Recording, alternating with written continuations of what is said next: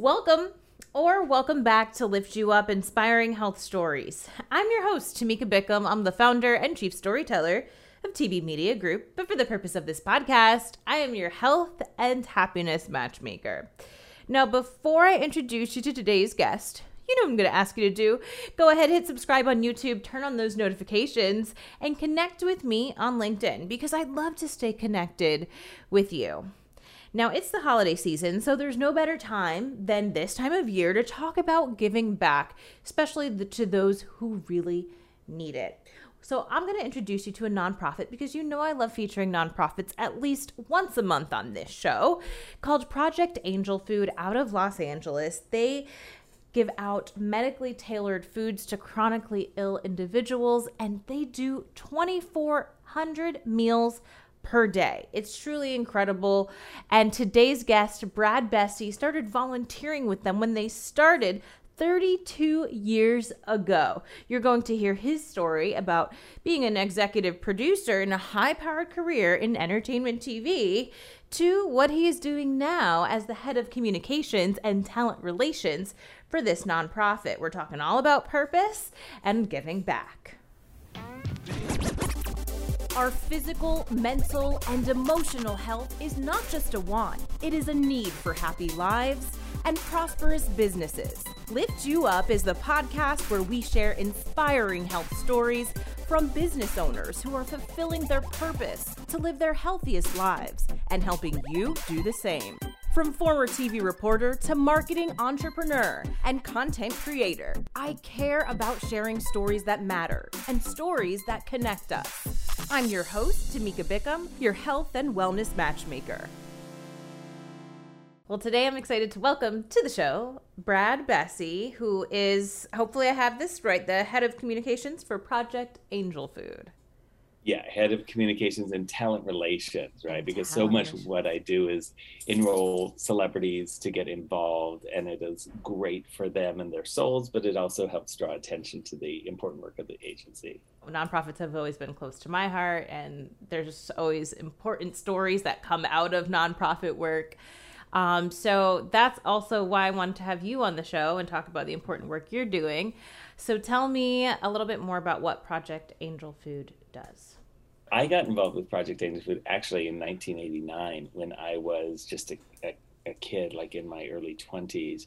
And it was at the height of the AIDS crisis in Los Angeles. And so many of us were looking around at our friends who were dying at that point of AIDS. And we were, we were so despondent. There was a lot of despair every single night of the week I was in a hospital room holding the hand of someone who was dying, or weekends were filled with memorial services.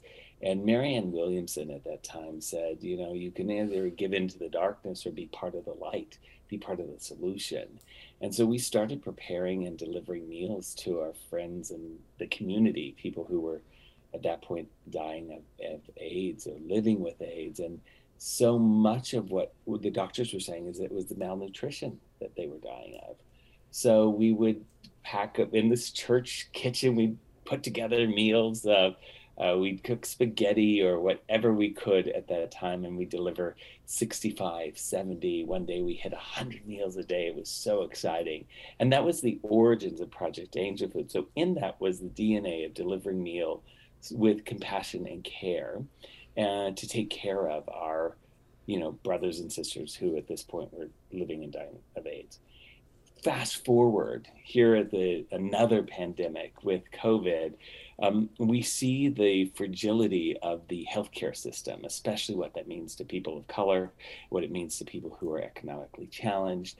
And Project Angel we went from feeding those few people that we were feeding uh, in 1989 to today feeding 2,400 men, women, and children every single day, wow. living with HIV, AIDS, um, congestive heart failure, cancer, and COVID. I mean, we we are taking care of people, but we started seeing sort of the fractures in the healthcare system, right? So that people weren't being served, and people who weren't getting good health insurance or didn't have good paying jobs, um, they were not seeking regular medical attention until it was critical. And then they would find themselves actually seeking care. And, and those are the people that we are serving, people who are chronically or terminally ill. Um, with medically tailored meals. And medically tailored meals are actually designed to improve health outcomes, right? So if someone has diabetes, they need a different diet plan than someone who has cancer, who needs something else that they can have congestive heart failure. So in our kitchen in Hollywood, we prepare and deliver um, to 2,400 people a day, now doing over a million meals every single year. Each meal plan is designed specifically for those needs. And the beautiful thing about it is that we found that hospitalizations, uh, the Food is Medicine Coalition uh, here in California did a research study, and hospitalizations are reduced by 50%. Uh, by people who are receiving these medically tailored meals, right? So that's oh, a big that's improvement. Huge. And for me, for where I see it, I just know um, like that hands-on experience of it. This the stories like to to have a woman named Candace who has congestive heart failure and tell me that she is like almost giddy. She's almost giddy that she she used to spend at least one week of every month in the hospital, and she's been on the program for seven months and said, "I've not had to stay in the hospital once." She was so excited about that outcome. And then uh, a client I have named Diane, she has some agency in this, right? So she's learning um, how to. Uh, she is is on dialysis um, three times a week. Um, she needs uh, food that's actually medically tailored to to help her outcomes, right? And she is actually knows now the sodium content and she's looking at these vegetables and she knows what she needs to eat to keep herself on track to sort of combat her diabetes and her uh, kidney failure. So she is working with her dietitian. She's seeing the meal. She knows what she needs to eat. And she says, I'm going to be around for my grandbabies for a long time. And that's what I see when I talk about this medically tailored meals. And our dietitians, they go over the research with me, and that's great. But what I see is the outcomes and personal stories of people that I see. Absolutely. And 2,400 meals per day is a large number, but it it's started. A it's a it's a lot, and certainly a long way in what thirty or so, a yeah, little over years. thirty-two years since Project Angel Food started in 1989, or was that when Yeah. you started volunteering? No, it's when it started, and, and when I started volunteering, I was one of the first volunteers. When we look at 2,400 uh, people that we serve every day, that comes out to be about 95,000 meals a week that, uh, Mm. that we're making, a, a month that we're making. We're doing over, as I mentioned, over a million a year. Um, it's just a crazy number, and doing during the pandemic as well. So what we found is that we used to have 4,700 volunteers every single year in the kitchen, side by side with our chefs, cooking, music playing, having a good time. Companies would have their volunteer, like their employee staff come in, and it was really fueled by 80% of our work was done by volunteers. But with the pandemic, we saw volunteers weren't able to come into the kitchen. We also saw it wasn't safe for our own protocols. And our main mission was to keep people fed during the pandemic, no matter what. Um, I have great admiration for our executive director, who's been a longtime friend. And he came in one day when everyone was just faced with all the fear of what was going on. They're going, oh my gosh, a volunteer group canceled. Oh my gosh, this, there was a lot of fear. And he said, you know what?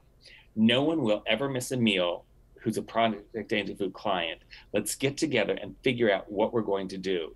We can't be hysterical. We have to lead with love. Well, that's what we did. We got together and miracles, big and small, just happened right and left. And we were Mhm. able to not only maintain service, but continue service. So it was something really um, daunting and we we we haven't slept in years. So if i get a little emotional it's because i'm tired. But what we started doing was we just started showing up and always saying yes because rules were changing so often. What would happen if we weren't able to get to them? So we provided them three weeks of shelf stable meals. We provided them an extra week of frozen meals for their freezer so that we always made sure that they were taken care of. We formed a, a a group of volunteers called telephone angels to call in and just do checks they're not psychologists they're not doing official social work. They're just calling person to person to say, hey, how's it going? Because that isolation was even magnified. They were already feeling isolated because they were critically ill. Now it was being magnified. So we were able to get through that. And we also hired then people who would have been unemployed in the restaurant business. We hired them all to start working in our in our kitchen. So we started this last May integrating volunteers back into the system. But I have to tell you, it was a sort of a culture shock because they were used to coming in, dicing, slicing. Oh, what's going on? What's what's going on with your daughter? You know, it, mm-hmm. was a little mm-hmm. slower pace. Now we've got all these professional chefs, and we've got so much to do. It's really different. So we had to take a, a moment to figure out how to integrate volunteers back into our kitchen service, where they could have a meaningful participation, where they actually were contributing to the creation and, and getting these meals to folks, but also um, didn't sort of slow down production uh, with their generosity of, of spirit and service. Obviously, you have a lot of passion for what you do, and there's a deep rooted purpose in what you do. And I love talking mm. about purpose on this show because I think that whether there there's those positive things that happen in life but even more so the hard times the challenges that we overcome tend to guide us in those in our purpose and the path that we take in life so i'm curious because i know this hasn't always been your career. As you mentioned, right. this is where you started as a volunteer, but in your career, you were a producer. Mm. So, how did tell me about that? At, like happening on the other side of things, you're volunteering for sure. you know over 30 years with Project Angel Food, um, and how that ends up transitioning from you being a producer in a totally different field to right. now working for Project Angel Food. Sure, I'll, I'll tell you, it was actually really uh, pretty intentional. I okay. didn't always volunteer. I volunteered and then I got very busy with my career. And in many ways, okay. I define my um, self so directly with the success I had in television. But there was always a a um, sort of a a detach that I had to do. There was a there was a gnawing sort of feeling that I had that it wasn't enough or what was the purpose or why was I so defined by that job and the trappings of that job? Like, why did it matter to me? Um, you know what rest that someone would like they they would hear my name and immediately the best table would open up or what, what those sorts of things mm-hmm. that I found were defining me as successful were at a disconnect from a soul level of what I viewed success, right?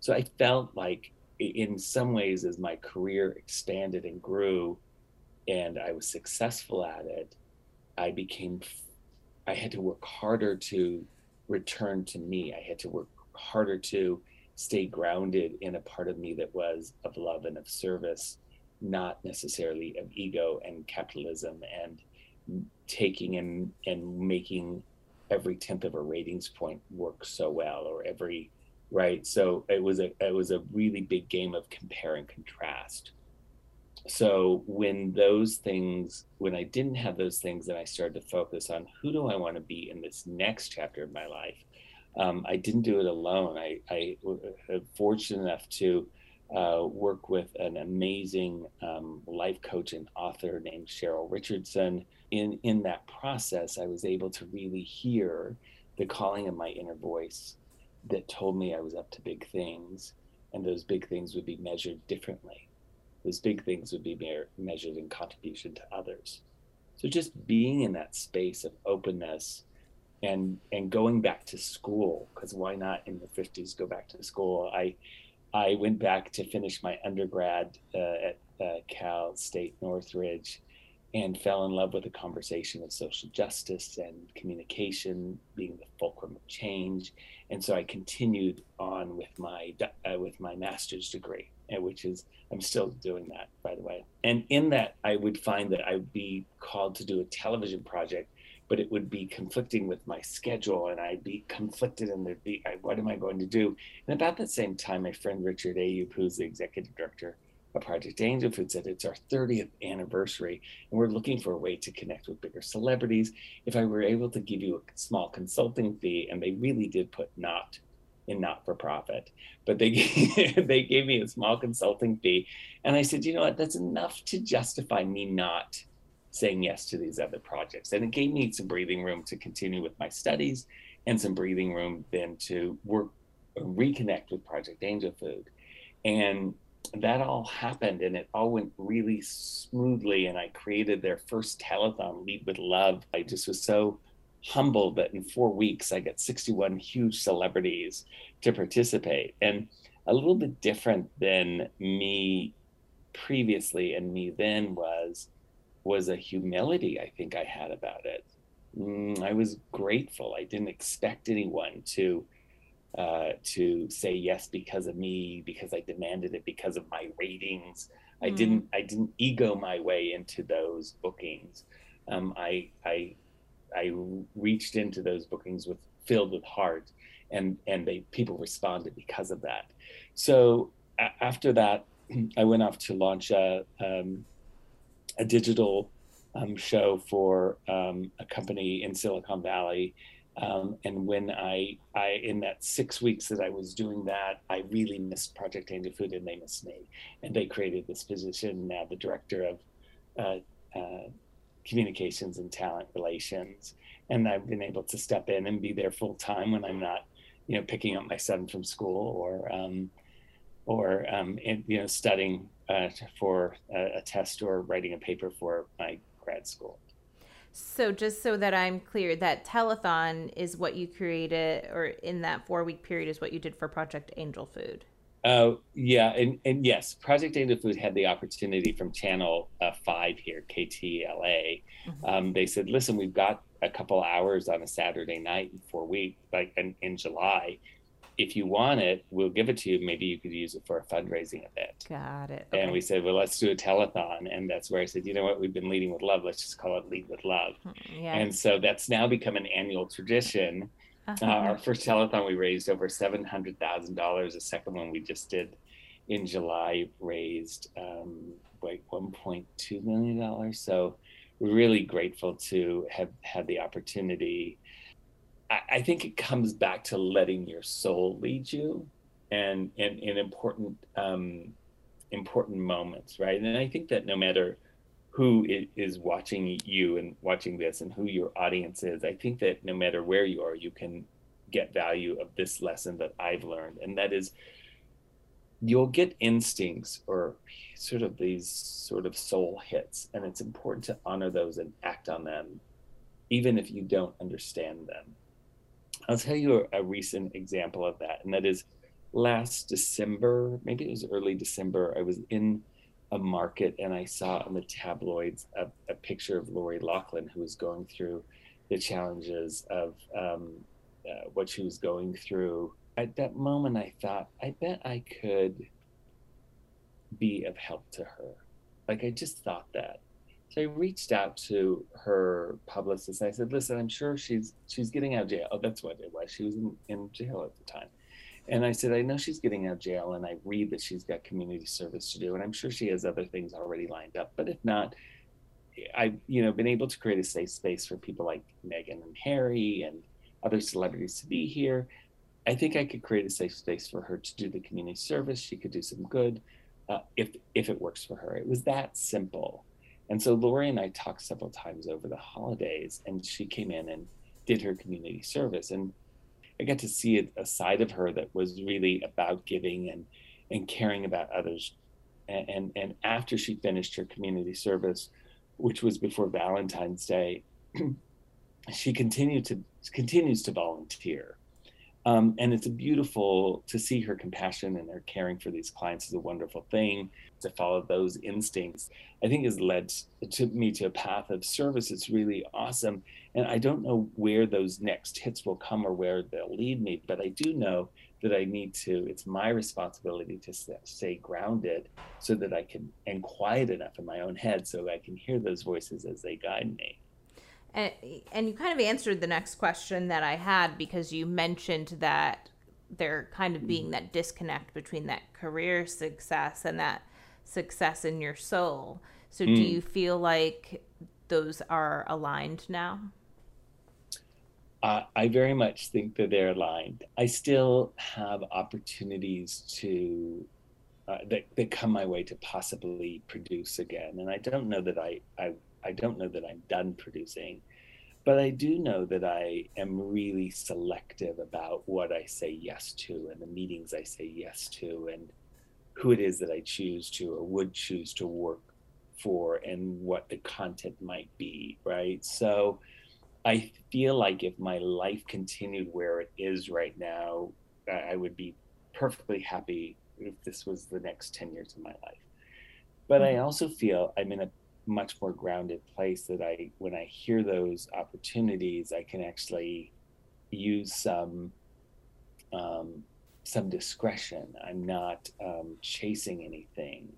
And so, from a place where I'm centered, I'm able to hear opportunities and evaluate them um, in a way that that is more thoughtful and no, and I can say no I felt like I needed to executive produce a national talk show or you know another morning show or another magazine show. I needed to be that executive producer on that national level for me to actually have value for people to see you know out there you've got to see that i'm the man.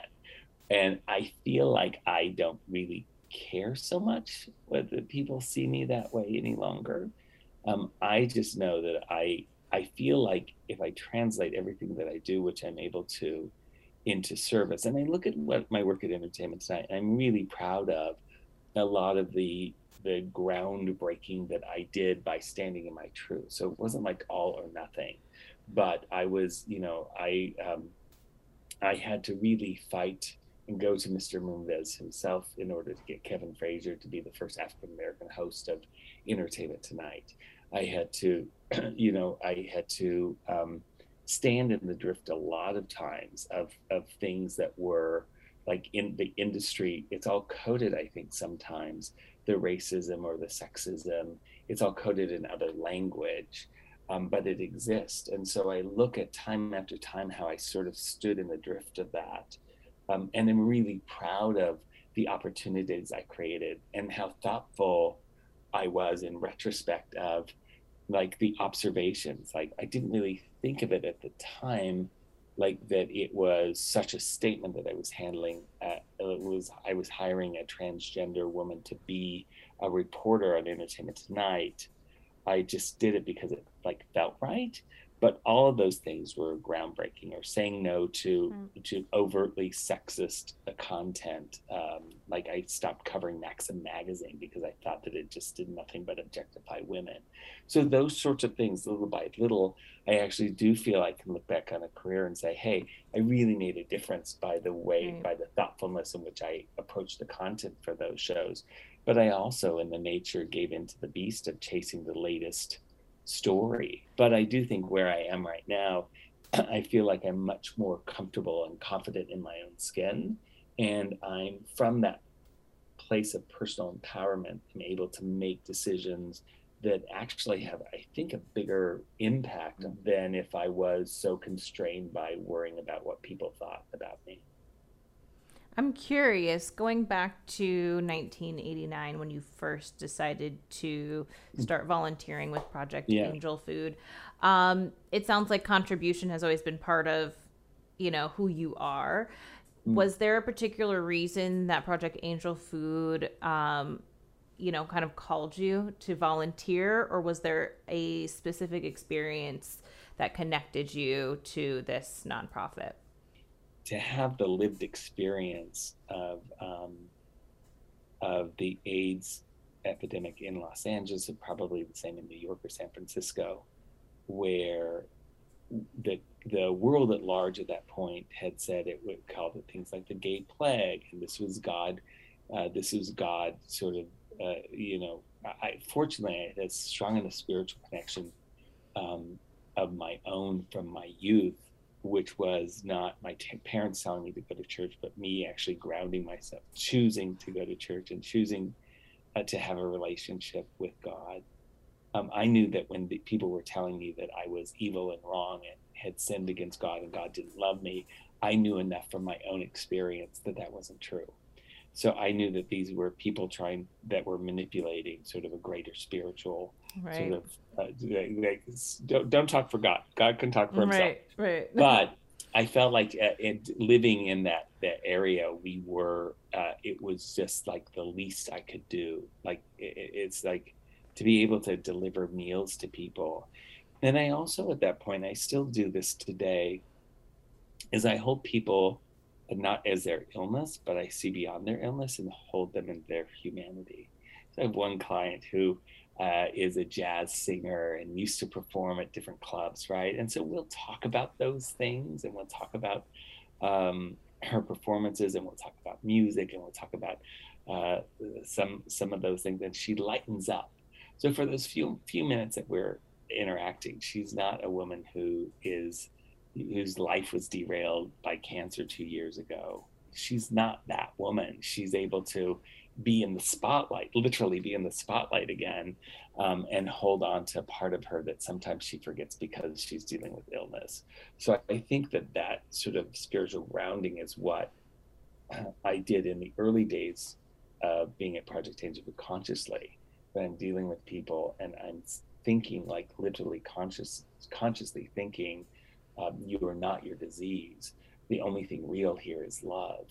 And I think that that's like coming back to the agency where the agency has grown so much. And when you actually look at its medically tailored meals and you look at the source of the operation and you look at, we used to just have a handful of uh, mostly volunteers and a handful of employees. And now we have 69, 70 employees who do this work, right? Now it's an operation. There's an actually a HR department there hiring that, right? It's, it's, it would be easy, Project Angel Food doesn't do it, but it would be easy then to see the operation as an operation, which you have to handle all those things. But I was able to experience as an extension of love.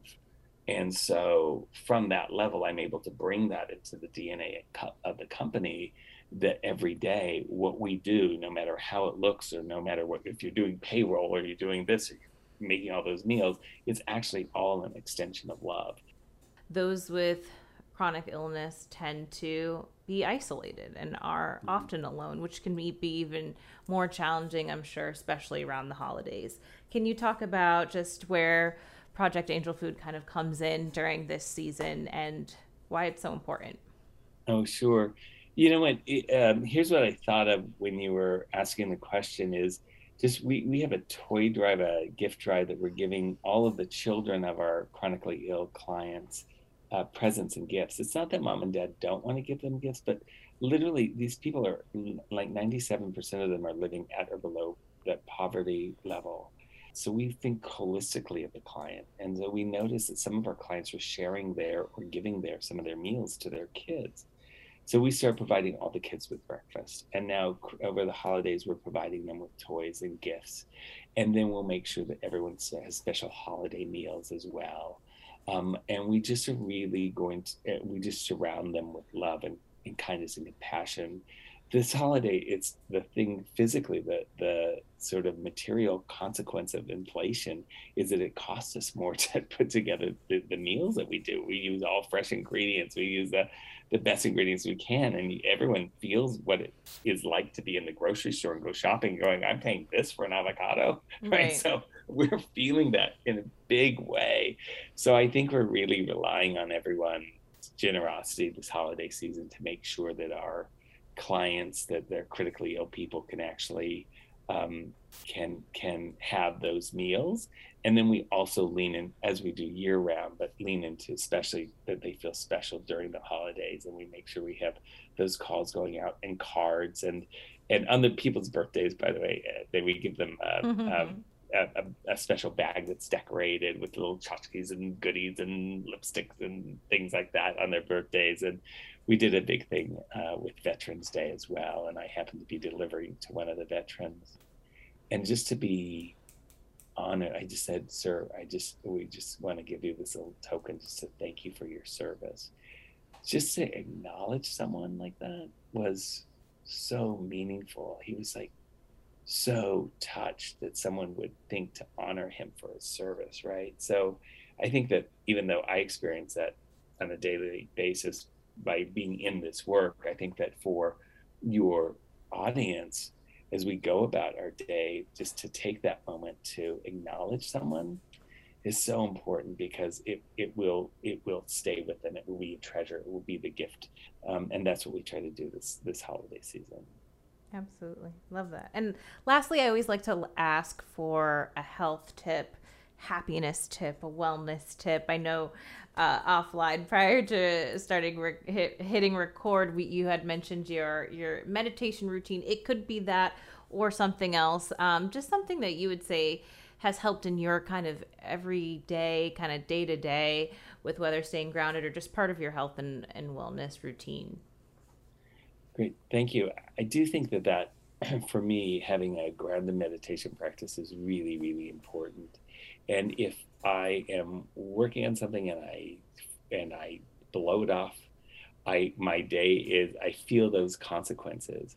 It's my day to get grounded that contexting that that day has created a day that's been much more joyful.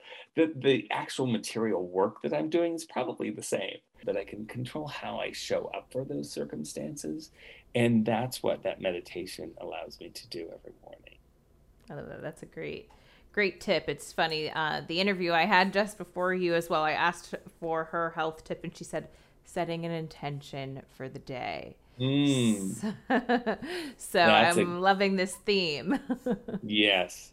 That's uh that's that's really good. That's awesome. I I love the theme and I love that you're having this conversation with people because I think um, there's so much value in people t- having conversations, right? Phil Donahue was talking about what, in a retrospective on his career, was talking about how his show was so impactful Mm-hmm. And he mm-hmm. said it's because it was the stories that people tell and connecting people with our life stories. So some and what I do know is that there's a divine connection to all of this. There's a reason why we connected. As people find uh, you find you in your content, there's a reason why they're finding it. I, I know that there will be someone who hears this and is in a job that isn't right for them. Mm-hmm. And they'll think, oh my gosh, I need to really think about what is my purpose?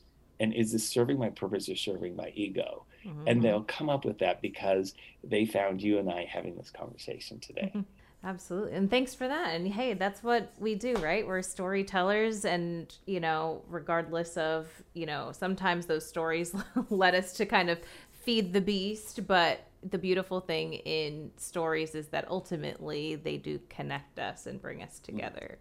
So before we go, I of course want to ask how people can support Project Angel Food, find you online, social media, all the places, so we can make sure to link to all that below. Oh, sure. Thank you so, so much.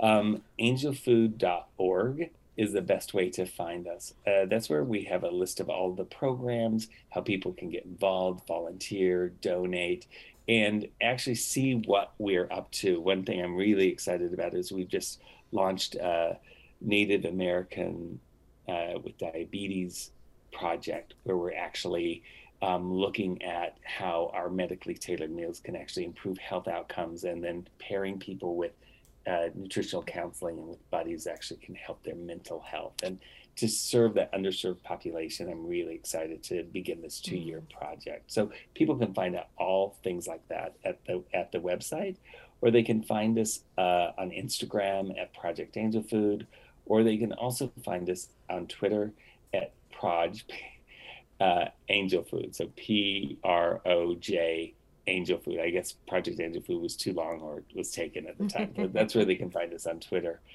And thank you for giving us the opportunity to, to throw out some handles there. Absolutely. And I'll make sure it's nice and easy and linked below so everyone can find it there and easily learn more about you and also support you during this, especially during this holiday season, all year long, but especially during the holiday season as well. Great. Thank you. Thank you so, so much. I appreciate it. Thank you. I hope you enjoyed hearing from Brad about his story and Project Angel Food, the important work they are doing in the community, as well as his helpful health tip about meditation and setting intentions. I loved all of the information he had to share, so make sure you find all those links he mentioned down below in the show notes and truly enjoy your holiday season. I appreciate you coming back here each and every week. I appreciate the support. So, if also you haven't done so already and you're new here, you might be, so welcome. Make sure to connect with me. All my information is below in the show notes. I'm on LinkedIn, which is where I'd love for you to connect. Subscribe on YouTube, turn on notifications. I'm also all the other places. And hey, turn on notifications so you know to come back and watch each and every new episode every week. We don't take a week off. So until I see you back next week, which should be, if I'm correct, in 2022, I'll see you then. Until then, stay happy, stay healthy.